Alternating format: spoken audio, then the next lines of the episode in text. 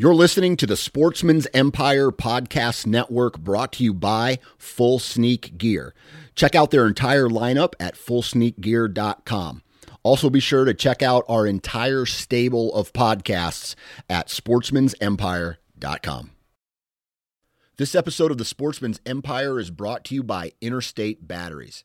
Since 1952, Interstate Batteries has been evoking compassion and a trustworthy spirit into the surrounding communities. Interstate Batteries is a mission driven company fueled by purpose and guided by their values. If you need help locating a specific battery, stop into your local Interstate Batteries retail store and speak with a battery specialist. They even offer cell phone repairs. Interstate Batteries, outrageously dependable. New from Moultrie Mobile, the Feed Hub offers first of its kind cellular connection and control for nearly any spin cast feeder on the market. When used with the Moultrie Mobile app, you can monitor feed and battery levels, run feeders on demand, receive alerts when feeders are clogged, and remotely adjust feeding times.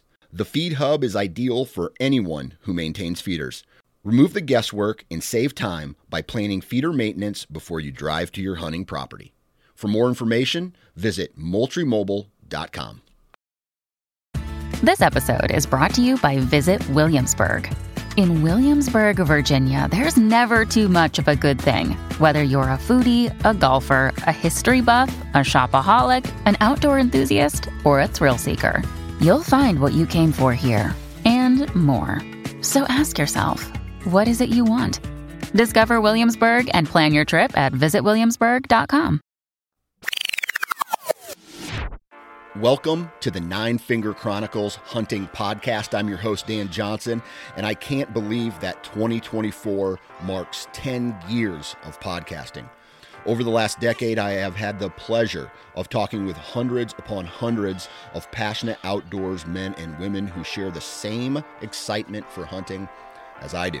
Whether you hunt public lands or private property, shoot traditional archery equipment or high powered rifles, we all have one thing in common and that's our love for the great outdoors. This year, I plan on continuing that tradition and bringing educational and entertaining content to your ears. Thank you for your continued support, and I hope you all have the best seasons of your life. Good vibes in, good vibes out.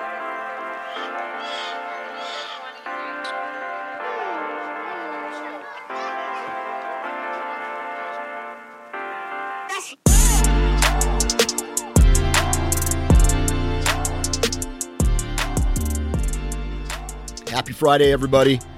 Welcome to another episode of the Nine Finger Chronicles. And today is a very special day, not only because it's Friday, but because this is a big day in our family. My daughter is attending AAU Girls Wrestling State Championship. Believe it or not, there's about a thousand girls that are going to be in this place called the um, Powerhouse Alliant Energy Center.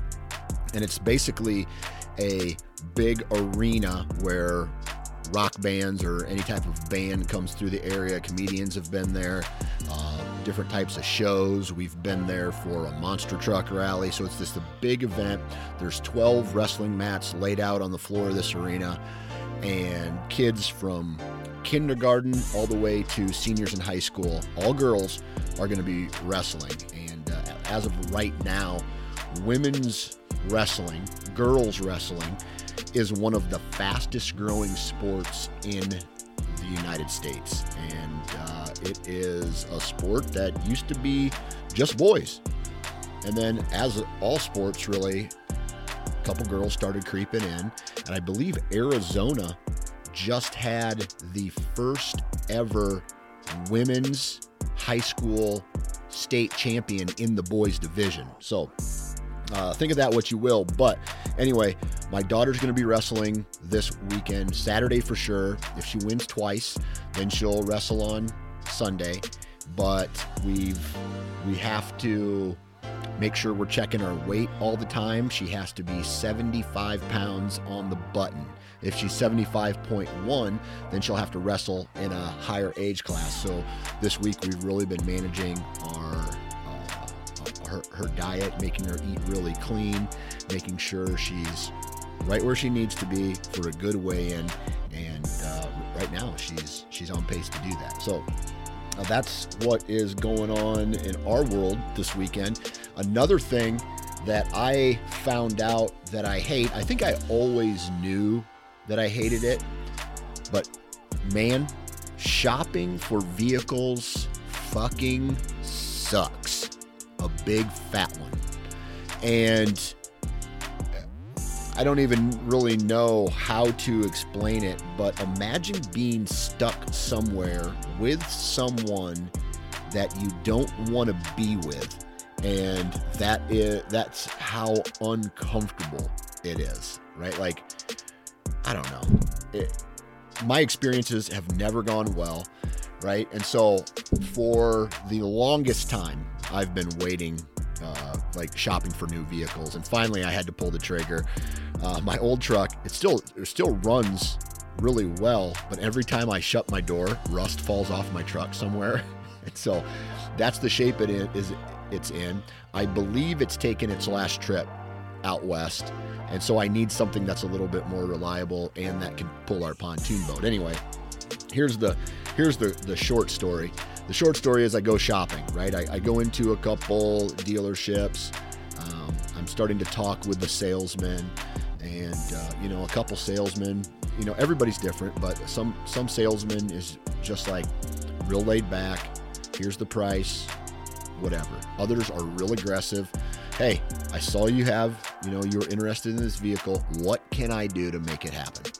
And you know, I test drove a couple vehicles. I, I look at them, and there's one company that was like, "Oh, dude, we'll, you know, this is the price." And then by the time I stop communication with them, they've come off at about, you know, two or three thousand dollars. They are, uh, you know, they're they're telling me all these great things about the vehicle.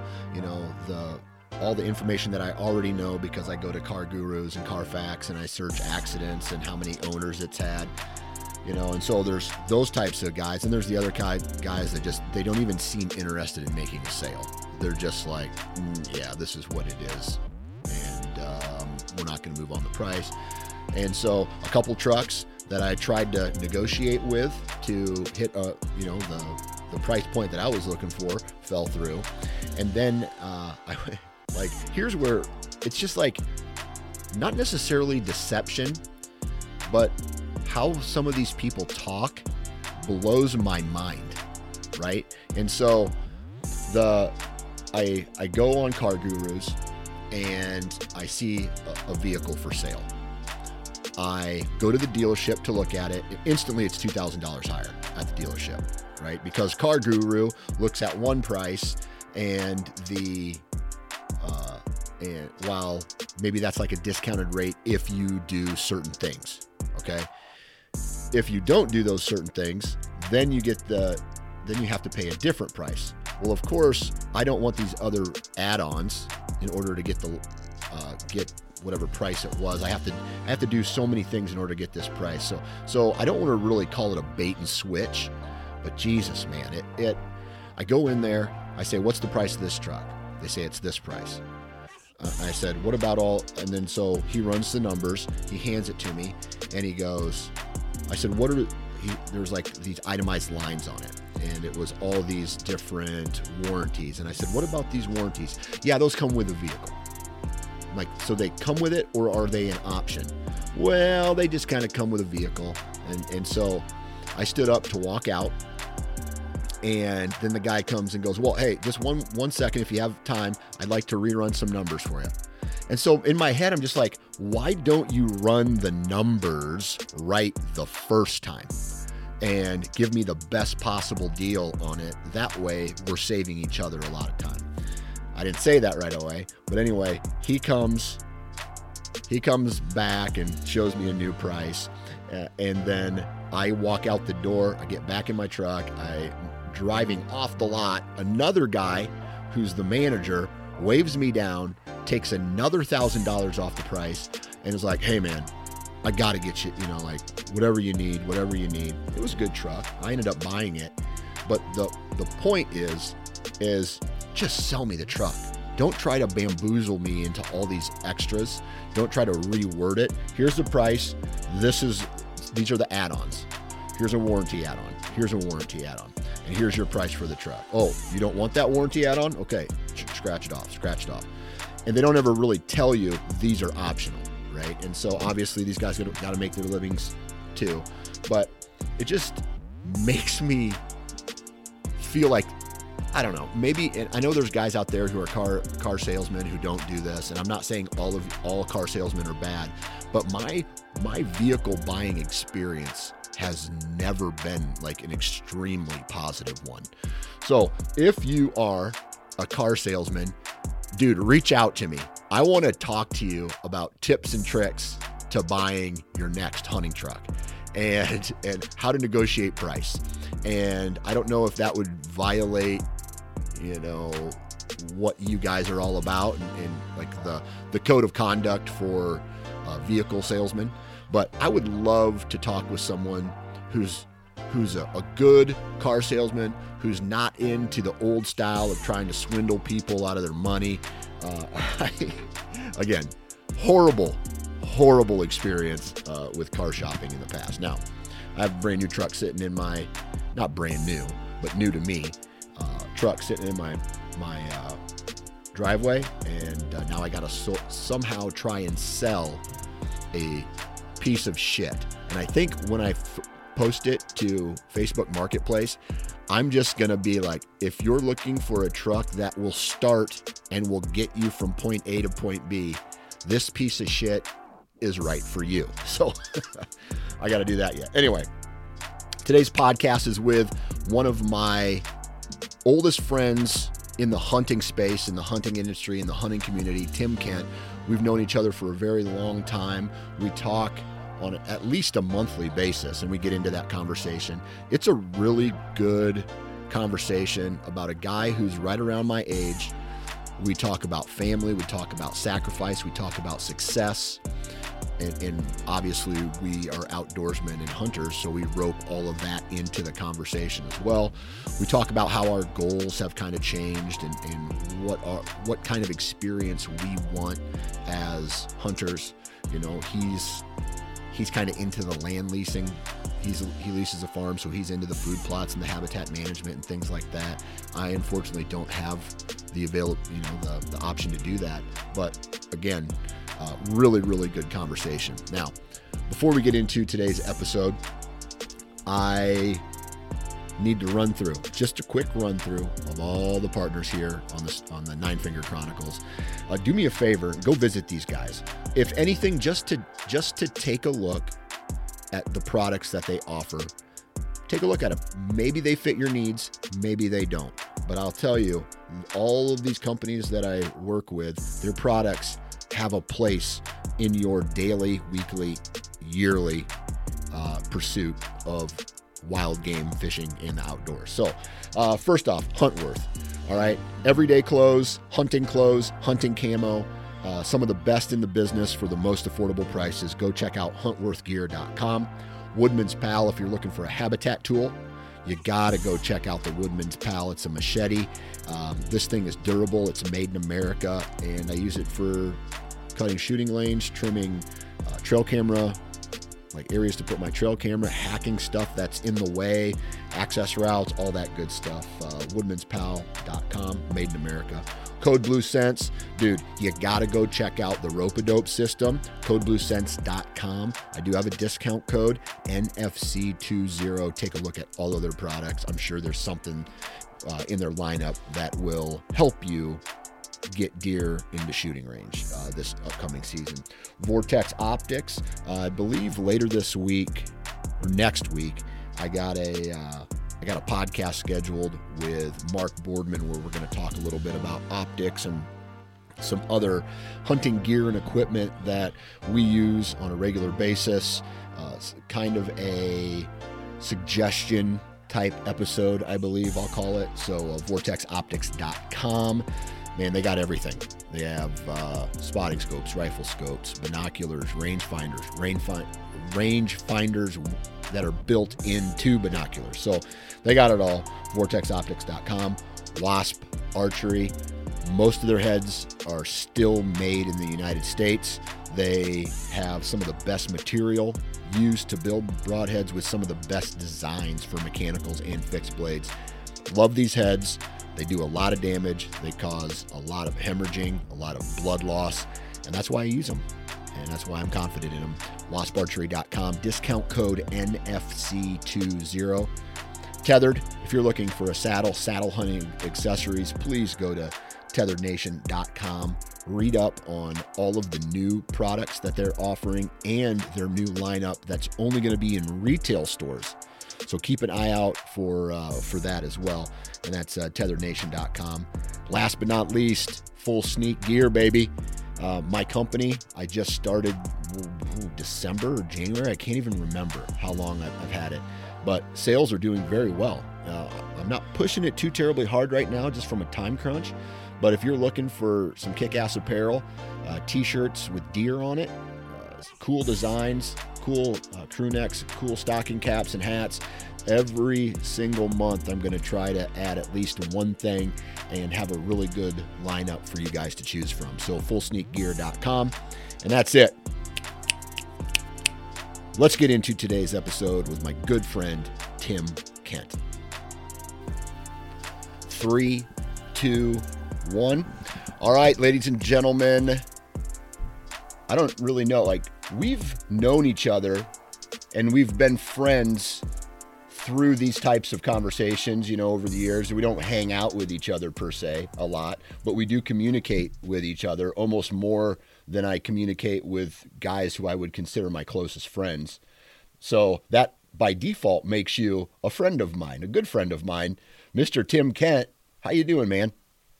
Good. Right back at you, man. And you know, it's kind of funny when you work in this type of space, like an enthusiast industry. I feel like we find a lot of people that you know are friends from afar you know and yeah. you, you wish you lived closer together but then at the same time you're like oh man if we live closer together, would it fall into the same tempo as everybody else that lives close to me? And I'd be like, oh, dude, I'm sorry. I haven't seen you in so long. You know, we haven't talked in a while. It's almost you end up taking it for granted. It's sort of weird. Yeah, I, dude, I can attest to that. My best friend, li- literal, literally, uh, uh, not maid of honor, groomsman, right? The best yeah. man, best yeah. man. He lives across the street from me, no doubt, yeah. two houses away, and we very rarely hang out. I mean, every once in a while, we'll see, I'll see him outside with his daughter. He'll see me outside with my kids, and then we meet in the street and we talk for a little bit. But that doesn't happen every week. And so, even though yeah. he is one one of my best friends and he lives so close, we still don't hang out with each other as much as we thought we would. Dude, I don't even. It's so strange. Like I don't even talk to my parents as much as I really should. You, yeah. you know, it's just. I was just thinking that this morning. I we had my parents over they helped us grind some some venison um, not this past sunday but the sunday before and then they stayed for supper and whatever else. And then i was thinking last night you know as i was walking in the door i'm like oh geez i haven't talked to my parents in a week and a half. You know, yeah. it's like that's my parents.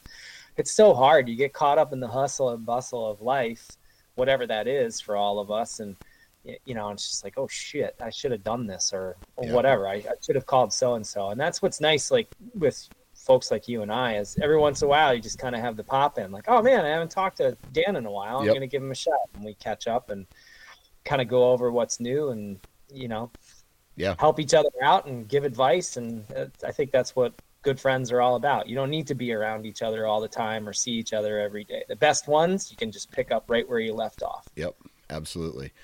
Um, you mentioned calling your parents that's one thing that I do a lot. I don't know. Really? I, I, I am, I, and I think a lot of it has to do with this, this, this, I don't know, it wasn't an article or it was a post or something like that, probably that I read, uh, I'd say about three years ago.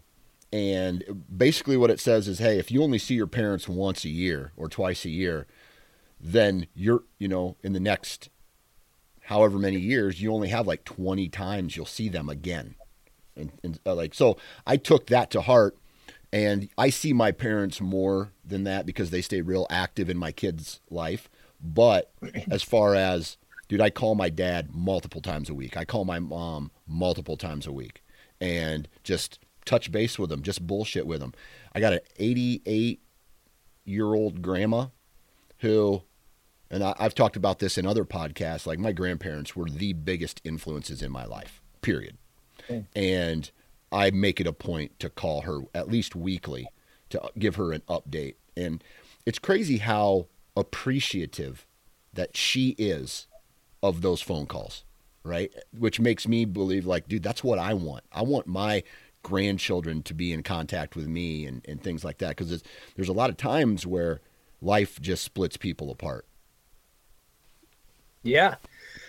No doubt, like you, my my grandparents, especially my two grandfathers, I, I lost both my grandmothers relatively young. The one passed away when I was 10 and the other one I was 20, mm-hmm. but you know, still it's relatively young. Um, yeah. and, uh, but my grandfathers and I were, were close. I mean, we would talk at least once a week, you yeah. know, I, my one grandfather lived in Florida part of the year and, uh, I would take my breaks and I'd go down and hang out with him. I'd, yeah. I'd, fly, you know what I mean? He picked me up at the airport, you know, sometimes I go down with friends, sometimes I go down myself, and mm-hmm. I go down multiple times a year. The rent was really good price, you know, the food was okay. We lived like bachelors and watched Seinfeld and laughed our asses off, and it was awesome.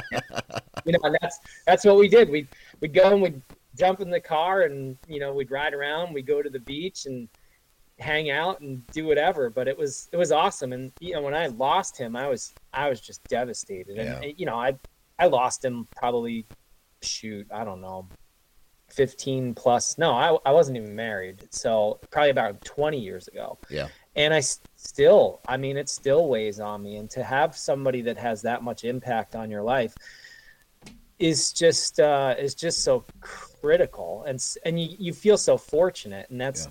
why, you know, when I'm, I haven't been in touch with my parents or whatever, I'm like, dang it. And I'm super guilty of letting my day to day you know responsibilities yeah. or communication. And part of it is by the end of the day i've been on the phone so much or i've done so many things. Like the last thing i want to do is jump on the phone or there's some other thing that's kept me from doing something else and i got to jump to that and just yeah. it, i got to do a better job of it. I, I, I suck. But at the same time my parents don't call me a lot either yeah. so it's you know but you, you got to be the proactive one exactly I, I feel like Exactly. You got to be the one. And so, what? to your point about your grandma, you know, she's probably continuing to live her life a little bit vicariously through you, even if it's not something you share a common bond on. She yeah. just, you know, you're doing stuff, and uh, that's I think that's exciting for the people that we're akin to. It was for them to see us just out there doing stuff and finding success, or you know, finding our path, or whatever it is. Yeah,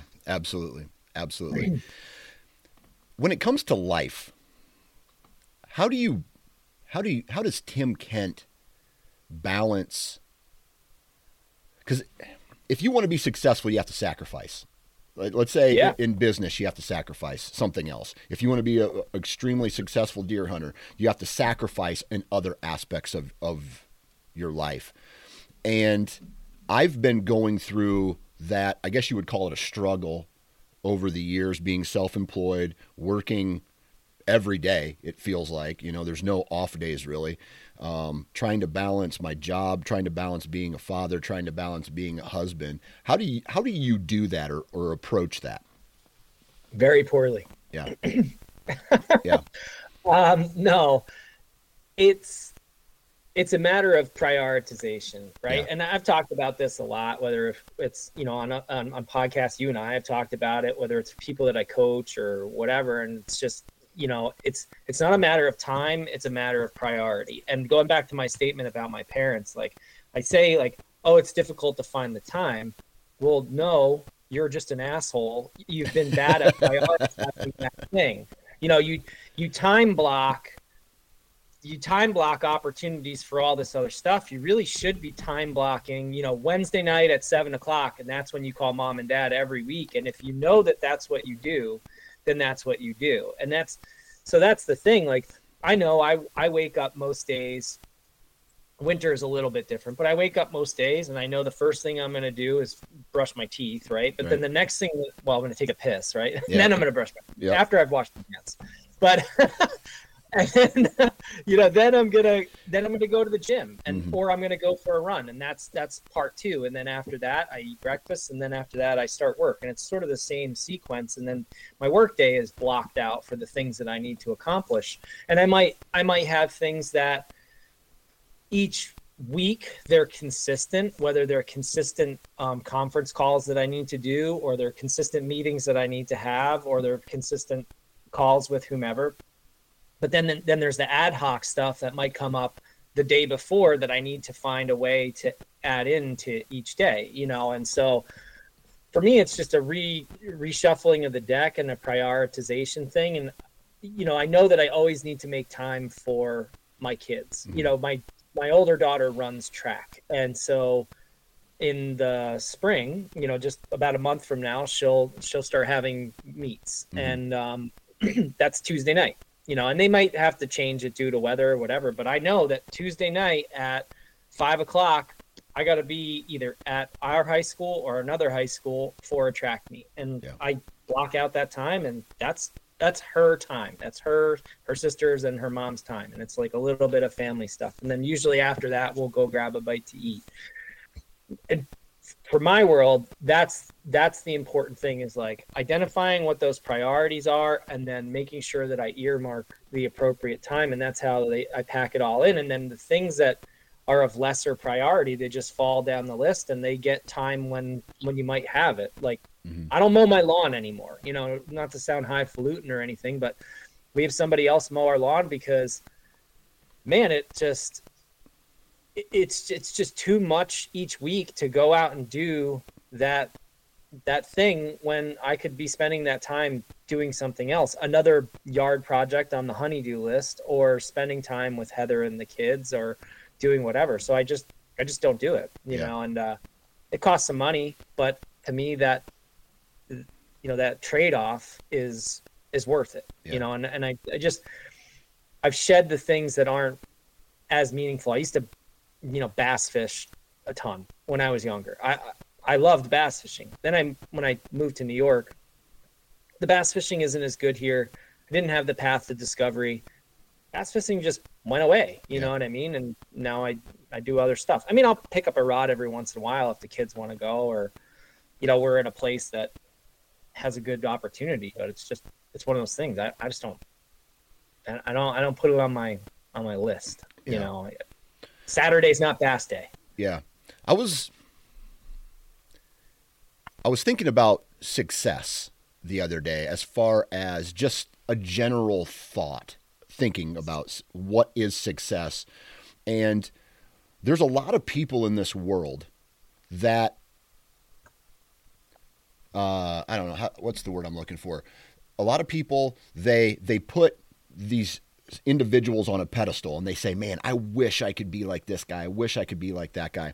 And I'm just going to now reference in our space some of the people who are who we look up to. And I'm not saying it's all of them, but who we look up to. And we say, Oh, dude, I wish I could go do that. What we don't know, and, and this is uh, knowledge that I've gained after talking with some of these people, is they're gone a hundred like 150 days to 200 days out of the year right they leave their families behind or they don't have kids or they're divorced or you know like they there's yeah. these things that almost have negative connotations with with that success and i just keep going back to my going back to myself and just being like none of that is worth for me anyway none of that i, I don't want to sacrifice my family for any type of success at all ever.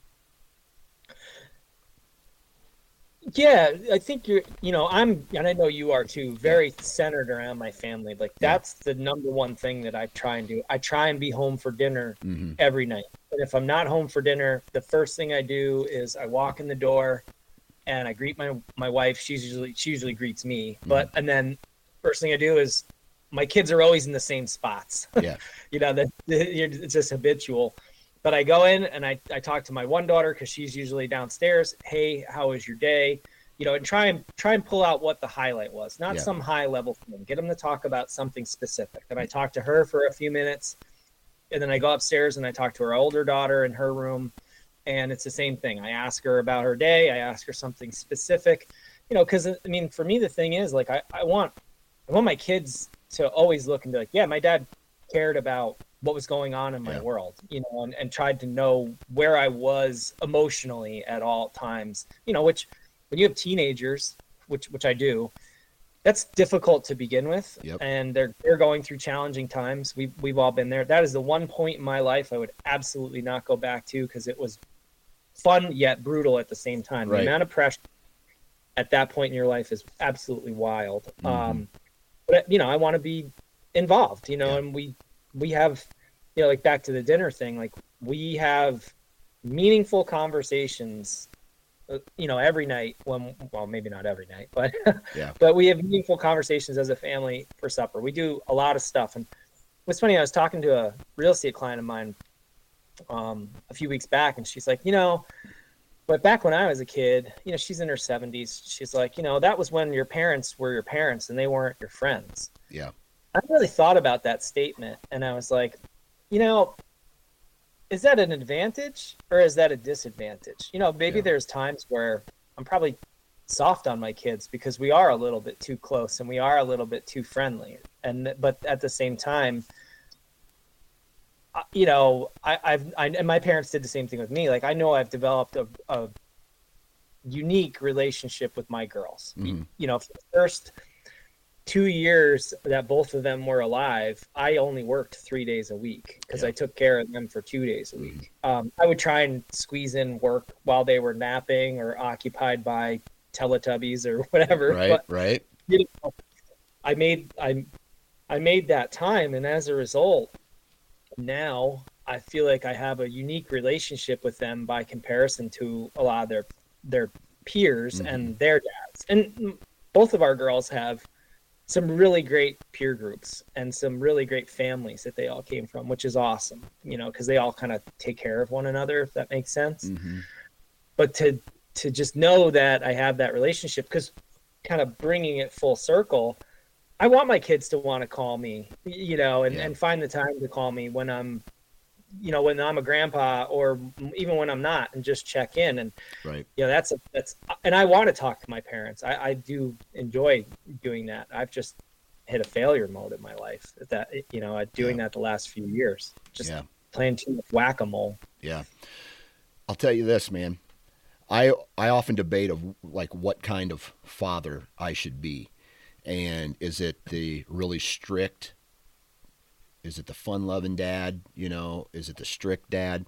And I think I've I've done a good job at it's probably a little bit more strict than it is like fun-loving friend dad. But here's what I'll say. When I give my kids structure and I say to them, "Hey, listen, I need you to go clean your room and they'll go "Ah, i don't want to clean my room or go you know go do this and i and i make them do it after they don't like it they go and do it but afterwards i can still get them to come over and give me a hug sit on my lap hang out with them and things like that and they keep coming back to me for that and so that tells me right there that i'm doing something right because god forbid and I don't I don't know how to say this properly, but I don't want to turn my kids into pussies.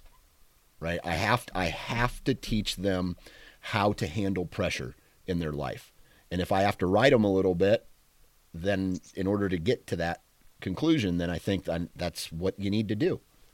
Another day is here, and you're ready for it. What to wear? Check. Breakfast, lunch, and dinner? Check. Planning for what's next and how to save for it? That's where Bank of America can help. For your financial to-dos, Bank of America has experts ready to help get you closer to your goals. Get started at one of our local financial centers or 24-7 in our mobile banking app. Find a location near you at bankofamerica.com slash talk to us. What would you like the power to do? Mobile banking requires downloading the app and is only available for select devices. Message and data rates may apply. Bank of America and a member FDIC. When you need mealtime inspiration, it's worth shopping Kroger, where you'll find over 30,000 mouthwatering choices that excite your inner foodie. And no matter what tasty choice you make, you'll enjoy our everyday low prices, plus extra ways to save, like digital coupons worth over $600 each week. You can also save up to $1 off per gallon at the pump with fuel points. More savings and more inspiring flavors make shopping Kroger worth it every time. Kroger, fresh for everyone. Fuel restrictions apply.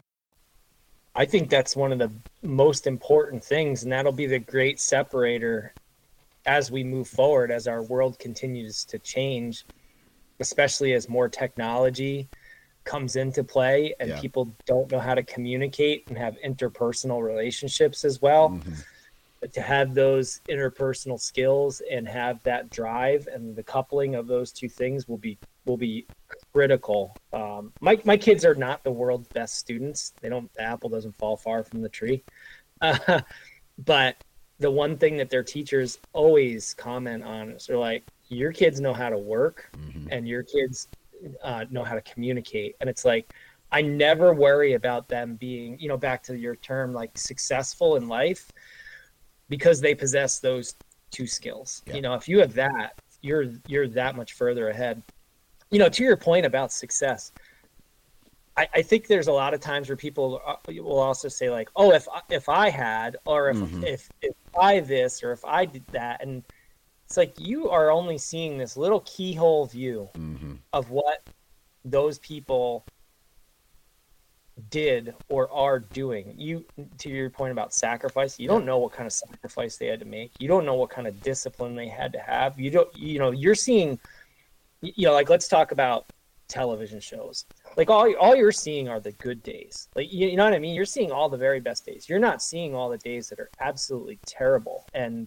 you know the days where they don't want to get up or they don't want to do something and it's the same it's the same thing with anything you know like you know it doesn't matter if you're a fitness influencer or a, or you know a hunting influencer or a hunting tv show person or somebody who's a newscaster or whatever and they think like oh how'd they get that break well generally speaking they probably work their ass off Mhm. unless they're anderson cooper and they're related to you know wealthy family There you but go. you know but still that guy i'm sure had to make sacrifice in order to achieve his his position and where he Yeah. is Yeah. know, still had to work toward things You just have to make sure that the sacrifice is the thing that you're sacrificing is weighed right. I don't know how to I don't know how to say that. You just so like for me, if I'm sacrificing time away from my family, I have to balance that really well because I, I don't want to sacrifice my family too much because ultimately, if I leave on a hunting trip, my family is sacrificing because they don't have me there to help with uh, you know running the household. So yeah you don't want to damage your cornerstones Exactly. right i mean that's that's the thing like the, the things that matter most you don't want to damage those you can damage your cobblestones because Mhm. they're replaceable they're small they're not as significant but man you damage those cornerstones you, you know you you mess up your relationship with your wife or your kids or somehow your work or whatever like you're in trouble Right. you know it's going to be difficult to recover from that and now that's negatively impacted your foundational structure who you are and your abilities to move forward you know again on a strong foundation so Yeah. you, got to prioritize all that Yeah. So on a couple episodes ago, I was talking with Tony Peterson, a mutual friend of ours, and oh that guy. oh that guy, and we had a you know we had a conversation about um, like midlife crisis.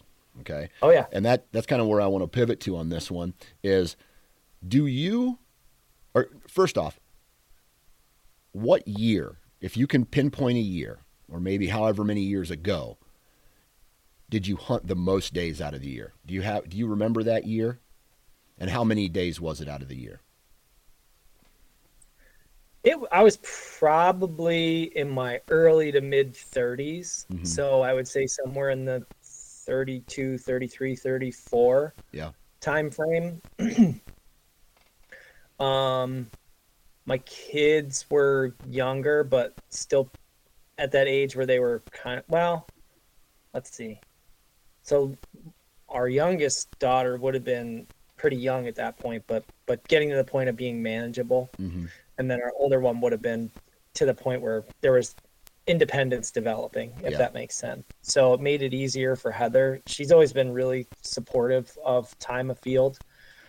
Um, but it probably would have been around that time. I mean, I used to do three, four, five. I think the most I ever did was like seven out of state hunts in one year. Holy smokes. And uh, yeah, and uh, I wish I had that money back, but um, but you know, um, but it was a lot. And, and in retrospect, I look at it now and I go, oh wow, that that was probably too much. To your earlier point, that's Yeah. probably why some of these people end up divorced, Mhm. single, you know, whatever, hated by their spouse, their kids, and and you know, I just didn't want to do that. I do I do think one of those years I was like super super happy, but I think that's kind of when you're in a, a point in your life where you're really starting to blossom overall. yeah. You know, with with all things, Mhm. and you just are like, oh yeah, this is pretty good. I'm in a I'm in a pretty sweet run right now. But um, but overall, like I don't li- I don't like hunting. Not that I don't like hunting that much, but I don't I don't like going that much because now I've seen the, the downside risk of some of that. Whether again it's on the road or even at home. Like I used to hunt darn near every day at home. Now I just cherry pick whenever the the weather is going to be best, or I have you know intel from a camera that says I should do something or Yeah. whatever. But other than that, you know, I, I'm more selective now than I I- I've ever been, and I I seem to enjoy my days of field quite a bit more and don't have the same level of frustration that might ensue when you have three, four, five days in a row that things don't Yeah. go how you wanted them to. You know, so Why do you think guys around our age who have been in not not the hunting industry, but who have been in it, meaning hunting, uh, you know, for damn near twenty years now or more, we start to slide away from quantity and and try to pull quality hunts.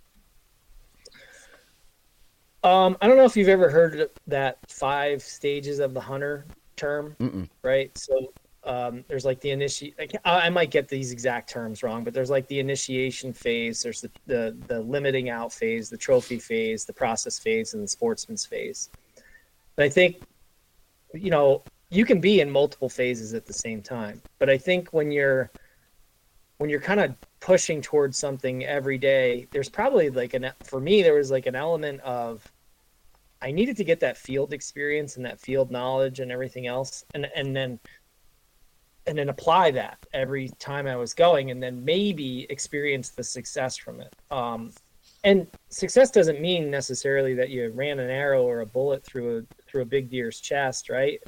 It, it might mean that you you still outsmarted them, but you missed them, or Yeah. they were just outside of your effective range, you know, your effective bow range. You know, maybe your range is 40 and big buck walk 50. You know, it's just like, ah, man, so close yet so far away. Yeah.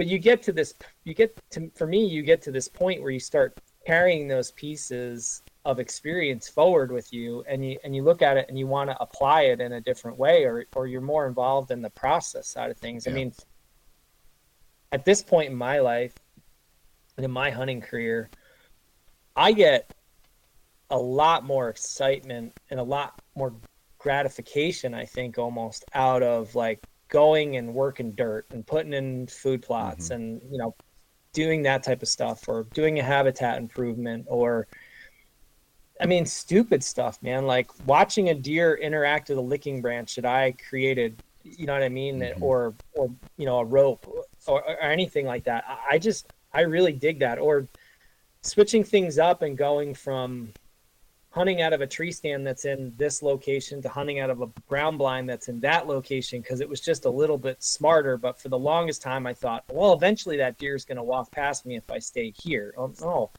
You know, being a little bit more mobile, I, I don't know. I, I just feel like the process stuff has just become super fun, man. I, I, I, I feel like I do my hunting in like the, the summer and the early fall now. You know, Yeah. when I'm when I'm planting. I, I mean, I just am man, I, I talk back to earmarking time. Like I will earmark time for for working on habitat work and Yeah. food plot. I'm Yeah. I mean, you know, and I'll come home, I mean, just an absolute mess, and I'll walk in the door, and Heather will just like laugh at me, She's like "Oh, a little dusty today, Yeah. you know, because I'll be out tilling or doing whatever. But I, I love that part. I Yeah. mean, there's uh, the first food plot I ever planted was a long, long time ago. It was on a piece of ground that I got permission for from this doctor who owned it. And my friend and I, you know, told him we'd plant the food plots. He just had to let us borrow his tractor in order to do it. And Yeah. he, he said, yeah, sure. And opening day of bow season that year, we, we went out, the three of us, the doctor, my friend, and I, and uh, I was sitting on one of those food plots, and we planted three, uh, two little teeny like eighth acre ones, and then one that was probably half an acre total. Yeah. And I watched a deer walk into one of those food plots that we that we planted, and I was like, I did that. You know what I mean? I created that place for them to come and for that that food for them to eat on, and it was just like such an overwhelming feeling Yeah. knowing that you know it, it was it was just it was so cool now i probably take it for granted but Yeah. um i just really it was just it was a, a doe and two fawns. But Yeah. watching them just waltz in and start eating on something that i put in the dirt. I had no farming experience. I had no food plot experience. I didn't know what i was doing. I just read a bunch of stuff went to some seminars had some friends that were doing it and i learned from them. And um it was awesome. And, and to sort of anymore to see the way that you can sort of build a mousetrap and have it come together Mhm. that's way more enjoyable and way, way more um, satisfying than going out and trying to make it happen every single day Yeah. in october november december Yeah. you know whatever so Do you ever get the urge to go back to the old ways and and stomp on public or knock on doors on a different state and and, and like go straight banshee again?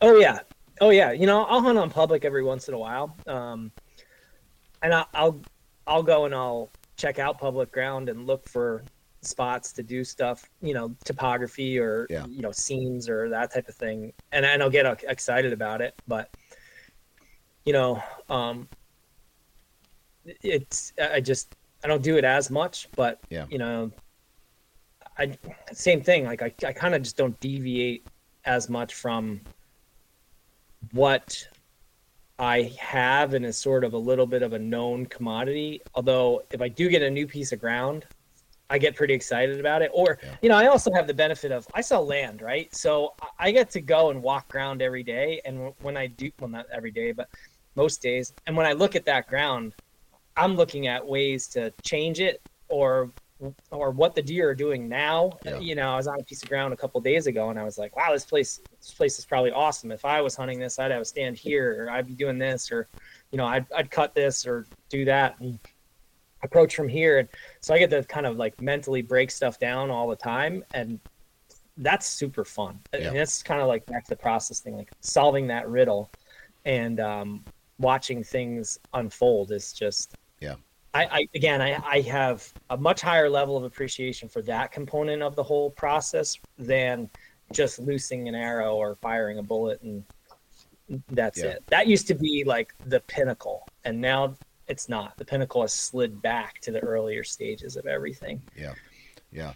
So you work for Whitetail Properties, correct?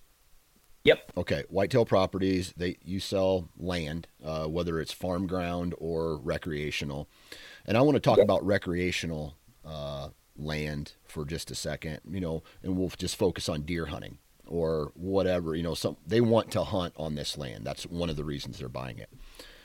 What what are your clients looking for when they come to you and say, Tim, I want to buy a farm so I can hunt on it? What what are they looking for, and what like is it is it like reality, or it, do you have to Uh-huh. set expectations?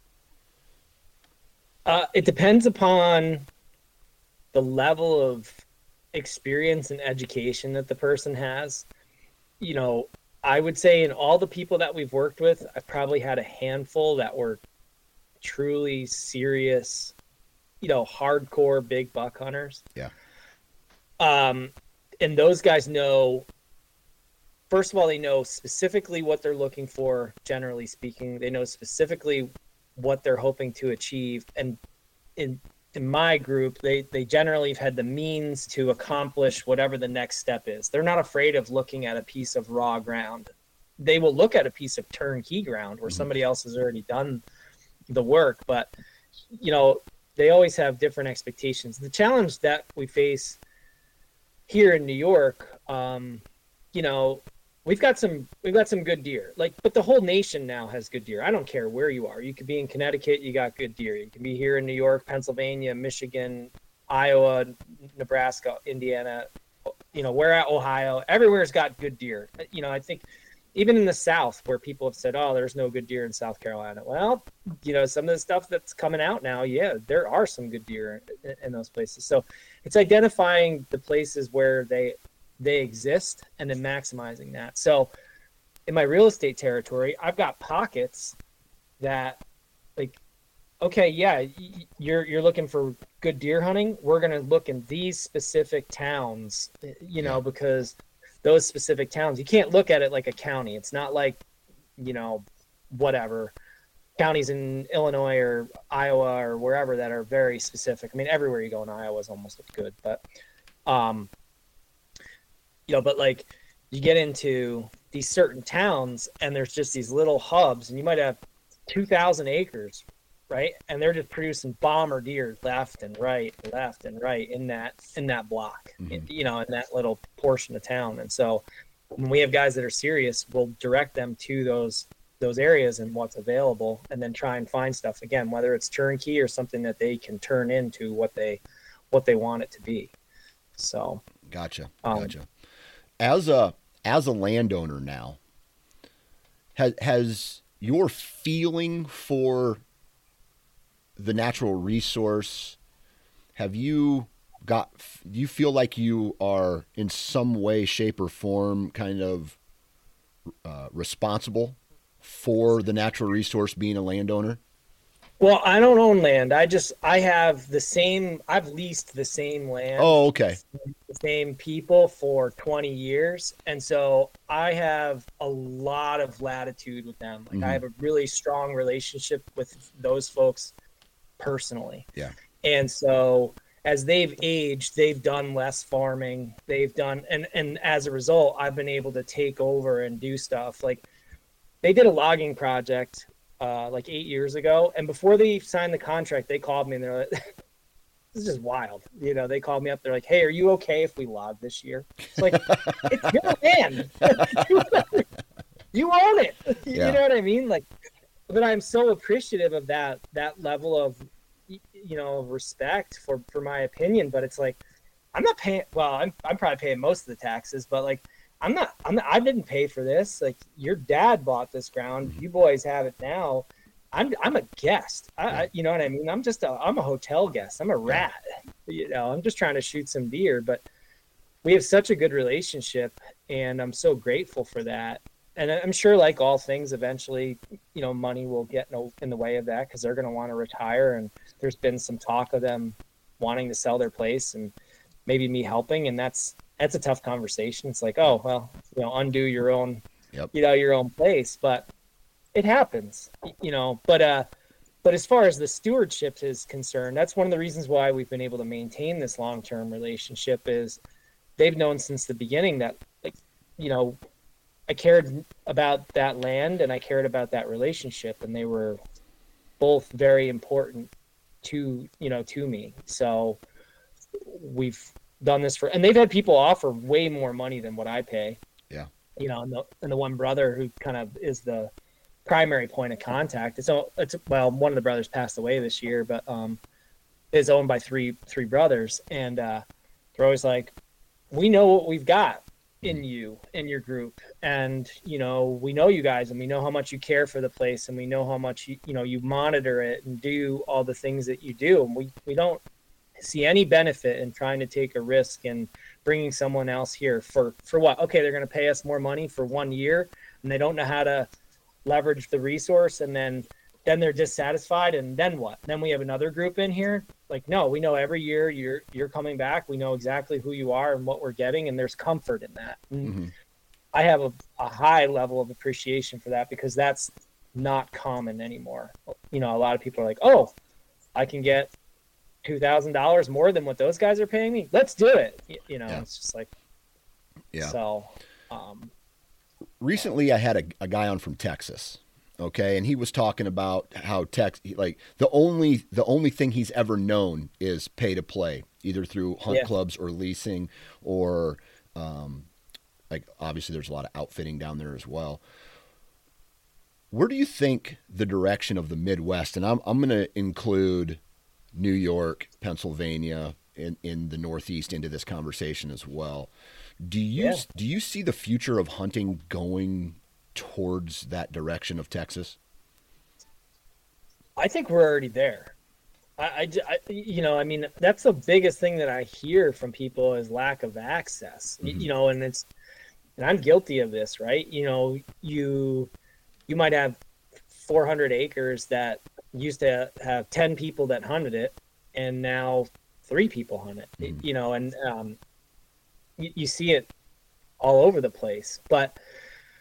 I also, until a few years ago, I also heard people just totally bash hunting on public ground. Mhm. And I just, I look at that and I go, dude, I mean, just access to acreage. Where I grew up, I grew up in New Jersey, in the northwest corner of New Jersey, and people are going to think, oh, New Jersey, like, what, what do they have for hunting there? Well, in the northwest corner, we had, I had, like, within 40 minutes of my house, I had like 50,000 acres of different pieces of public that I could go and hunt. Yeah. And it was awesome. Y- You know what I mean? Like, I had I had a wind a stand for every single wind direction. Y- y- You know, no matter what, I wasn't pigeonholed to. Oh no, I got to my spot and there's a truck parked there. Mm-hmm. Okay, I just moved to the next one because I had three more on that piece of public for that particular wind direction. Like, there's a there's a lot of flexibility in that, and you know. I can't say that I killed a bunch of big bucks on public in New Jersey, but I have killed a few here in New York, you know, on public ground. And um, same thing, I, I hunted this piece of public that was like 7,000 acres, not far from where we live. And man, I, I've walked darn near every inch of that place. And I just loved that, you know, and it was mostly big woods, but edged by ag and that type of stuff in some spots. And you go and you take advantage of that. But there was, it was always an adventure and, and that was fun. So kind of back to my point is, you still have access to to ground. Mhm. and it's just people want to turn their nose up to it because they don't they don't think about the opportunities or they they think well that like there's a truck in my spot. Well it's not your spot. It's public it's public land. You know what i mean? So just do the work to go find another spot that's you still have a high level of confidence in. You know the only time where that became a little trickier was during gun season Mhm. um, when the pressure is on, you got more guys walking around and just not as experienced or not as educated or doing deer drives and really getting the deer spooked up and that type of stuff. That would get sort of tough, Yeah. um, both in New Jersey and here at home. But but otherwise, like you know, I- I think I think there's a lot of opportunity and but yeah, to your question, we're def we're already there. I mean, I see it in the place I hunt in Illinois. I see it here at home. I mean, I have, again, through my real estate business, like I work with a, a few people that own lots and lots of land, and they they lease most of their ground up, and I am blown away by how much they're leasing that stuff per acre in Yeah. New York. You know, it's high dollar stuff, and people are clamoring to get access to ground. Yeah. Just absolutely clamoring for it. I mean, you could lease darn near anything here, you Yeah. know. So Yeah. And I can understand that in a state that has a lot of public ground, or maybe not even a lot, but more. I I know I'm talking about Iowa now. I think the the county that I grew up in had, I want to say, in an entire county, maybe 200 acres of public ground.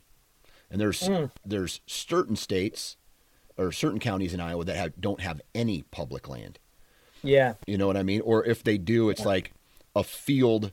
It's a a field, a strip of field that's planted in prairie grass. You know, it's it's nothing. Maybe for Yep. pheasant hunting, no deer hunting. And so I look at I look at the future of hunting in a state like Iowa, where eventually it's going to turn into private landowners being the gatekeepers of hunting access in some way, shape, or form. And the in the direction that everybody goes, as far you know, as far as pay to play, some people can afford it, others cannot. And so it's just something I'm always thinking about. All these different layers that that kind of come into play when talking about the future of hunting. And so I'm always interested in talking with any anybody from guys who hunt public to landowners to guys who lease, you know, to guys to uh, get all their thoughts on on the direction of hunting. And maybe this is the a little bit of the pessimist in me, but I just feel like it's the glory days of hunting are over and it's now come to a like storage rental type of deal, right? and and that's the first thing that come to, came into my mind. But it's like, hey, I got this place. It's for sale or it's for lease. You know, if you want to hunt, you got to pay for it, right? Because I can't. Yeah. I can't in Iowa. I can't knock on doors anymore. It, it it's rare. Yeah, permission permission is really really rare. I was listening to a podcast a few years ago and there was a guy on there a pretty well-known dude. I'm not going to mention his name but he was saying like he sends out these letters to landowners and he's got to send out at least 20 for permission mm-hmm. right? 20 letters to get one permission opportunity where where he was hunting. And again that was in iowa in an area that's not as desirable as some of the other places yeah. in that state. But yeah. yeah, I think access is definitely one of our biggest challenges and threats for the future and, and for retention. Mm-hmm. You know, it's definitely going to continue to be a thing. It's tough because you could you could say that the boomer generation is sort of going to start retiring out of hunting. starting to see that guys in their 70s or 80s or you know portions in their 60s. Um, but then I think you start to lose some of the financial component of them being license holders and on all of their contributions, mm-hmm.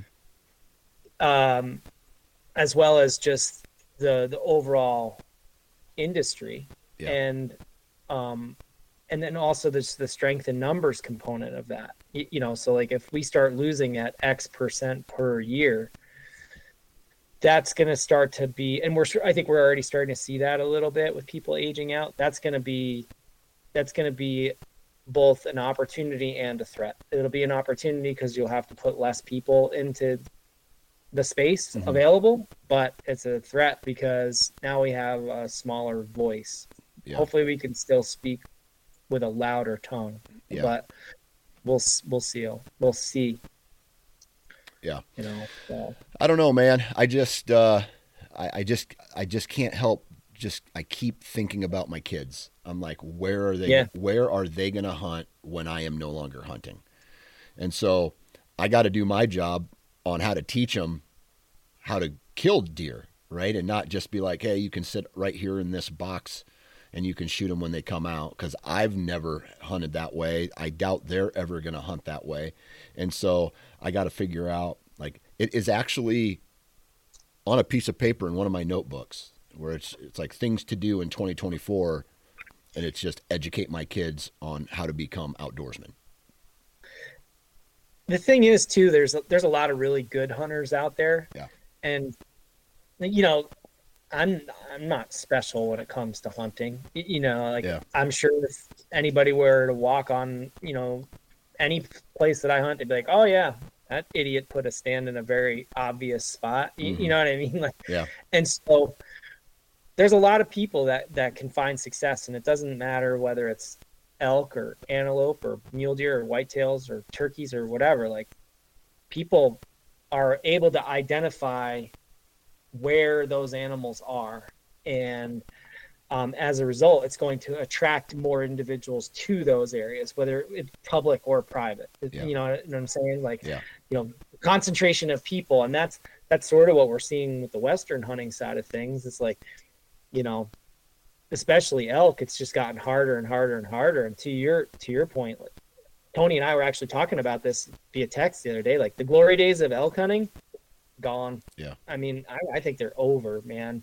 And I think he and I missed it by 20 years. I, you know, I mean, it's harder to get a tag. It's, it's harder to find access. And, and when you do find animals on public, other hunters that are of the same quality or better than you have already identified where there are. So it's like it's like a night at the Roxbury. Like we're all humping each other to sort of get in there, whatever, you know.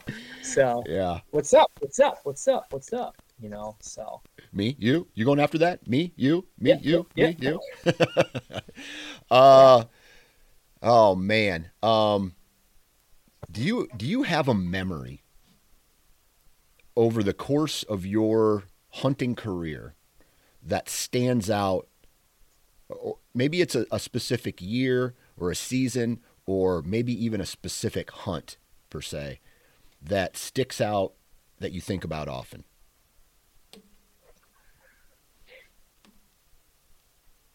Hmm.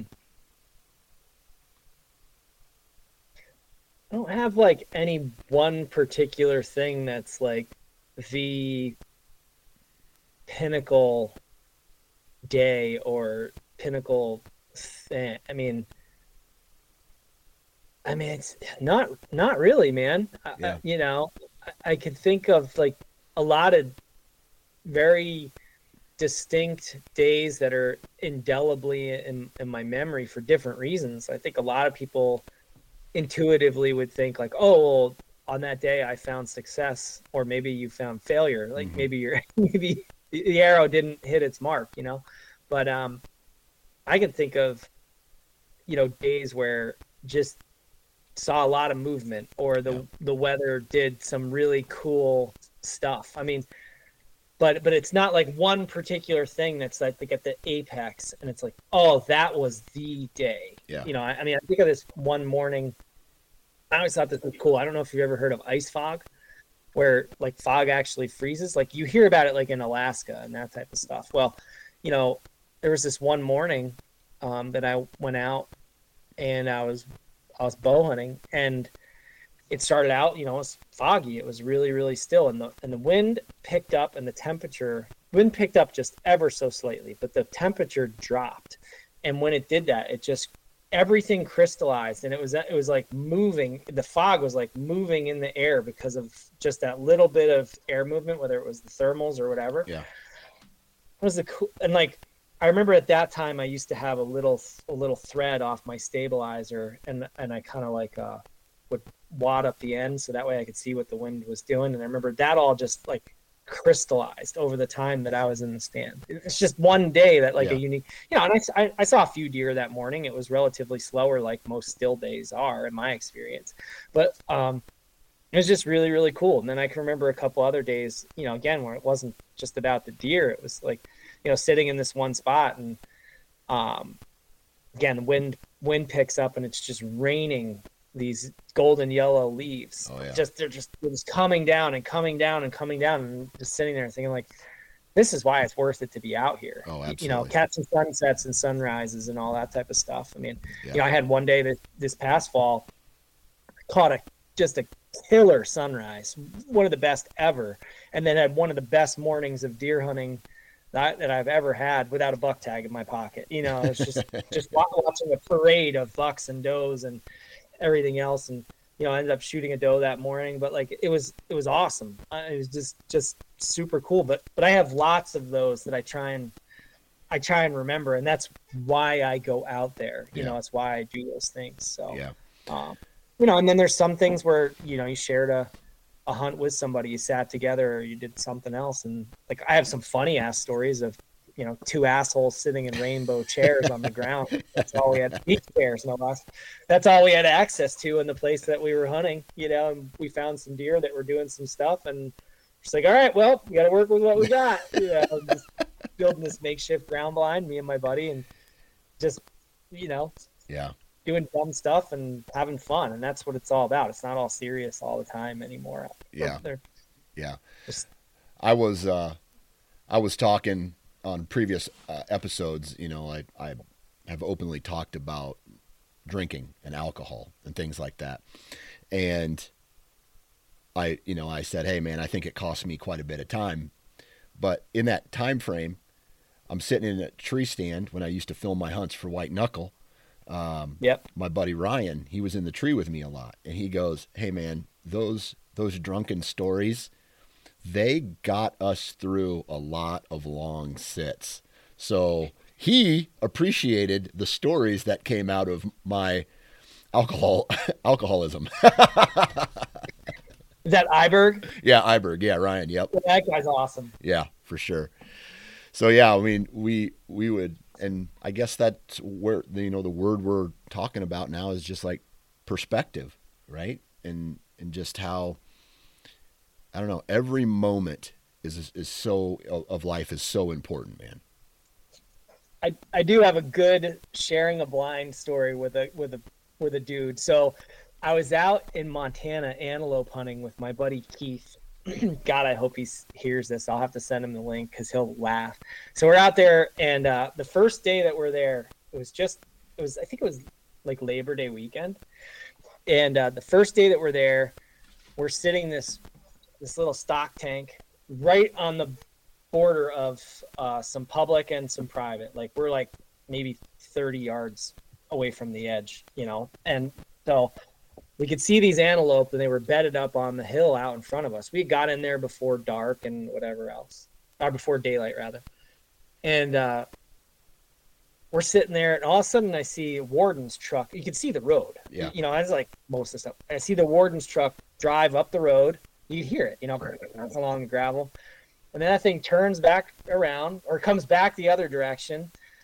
I was like, I wonder if that guy's going to come out and give us a hassle, you know. And Yeah. when one of these antelope that was up bedded up on the hill was a was really really nice, uh, you know, just a just a beauty, heart shape, horns and Yep. whatever else. Well, next thing we know, you know, it's been a little while and we don't think anything of it. We didn't hear that truck anymore. Well, a few minutes later, we hear somebody walking up behind us, and where we were, there was it was actually a plowed field, Mhm. and uh, behind us was an was an alfalfa field, and, that, and the water tank. That's why we were hunting there.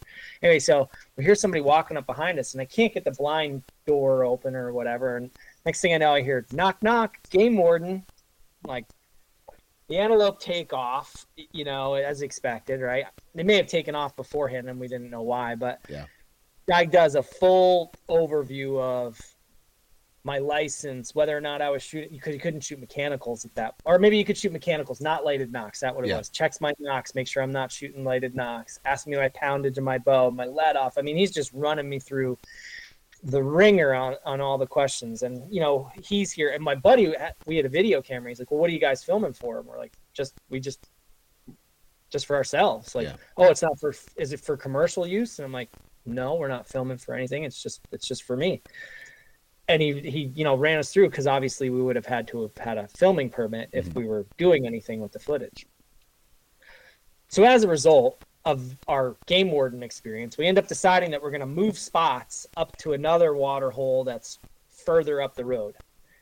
So we go and we set up on this water hole, and that was actually on some uh, block management ground. So we had to get permission from this guy who I, I won't say his name, but between my friend and I, he will forever be famous.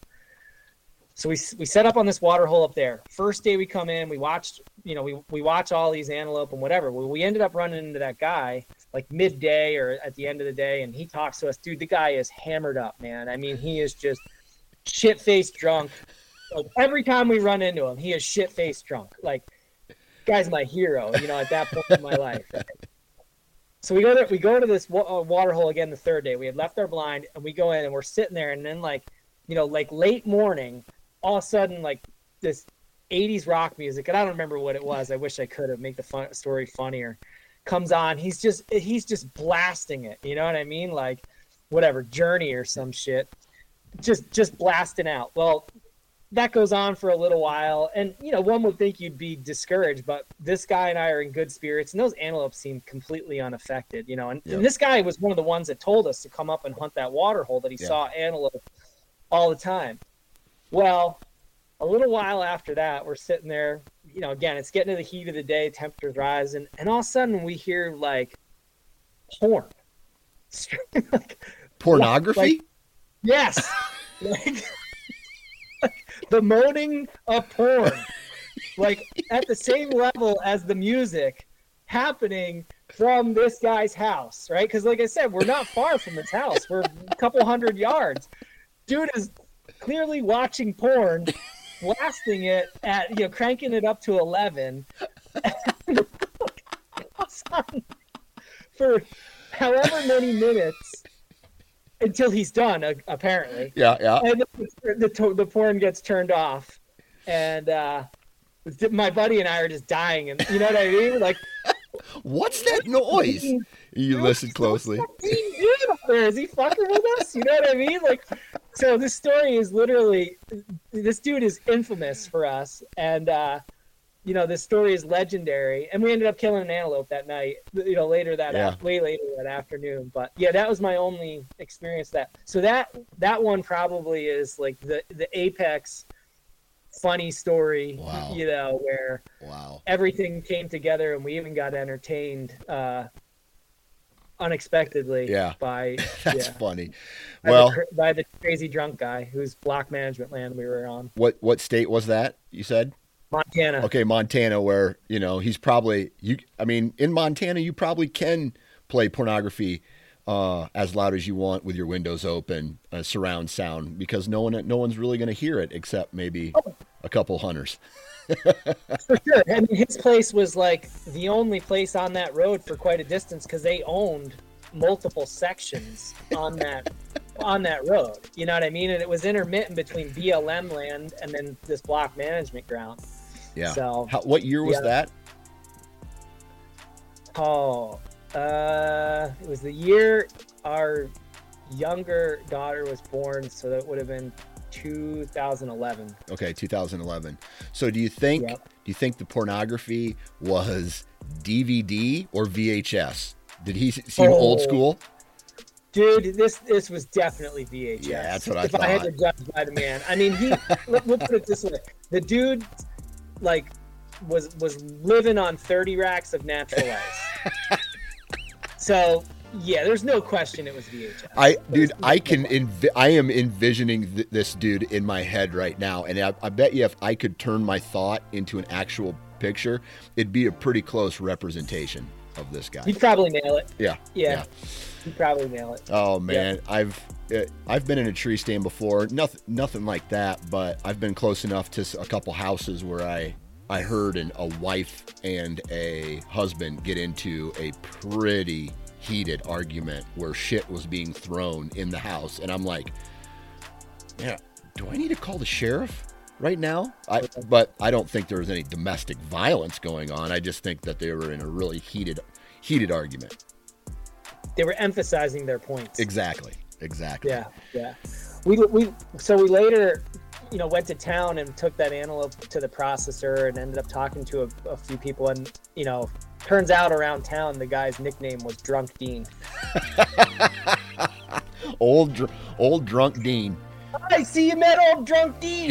yeah, yeah, we sure did. Sure, sure did. Sure did. Yeah. Oh man. Behind his water hole was awesome. Gotta go. Yeah. Mr. Tim Kent, man, I really do appreciate you taking time out of your day to hop on and BS with me for a little bit. Great conversation as always between us, and and uh, uh, sending good vibes to you and your family. And I hope uh, this upcoming season, man, uh, pays off for you. Thanks. You too, dude.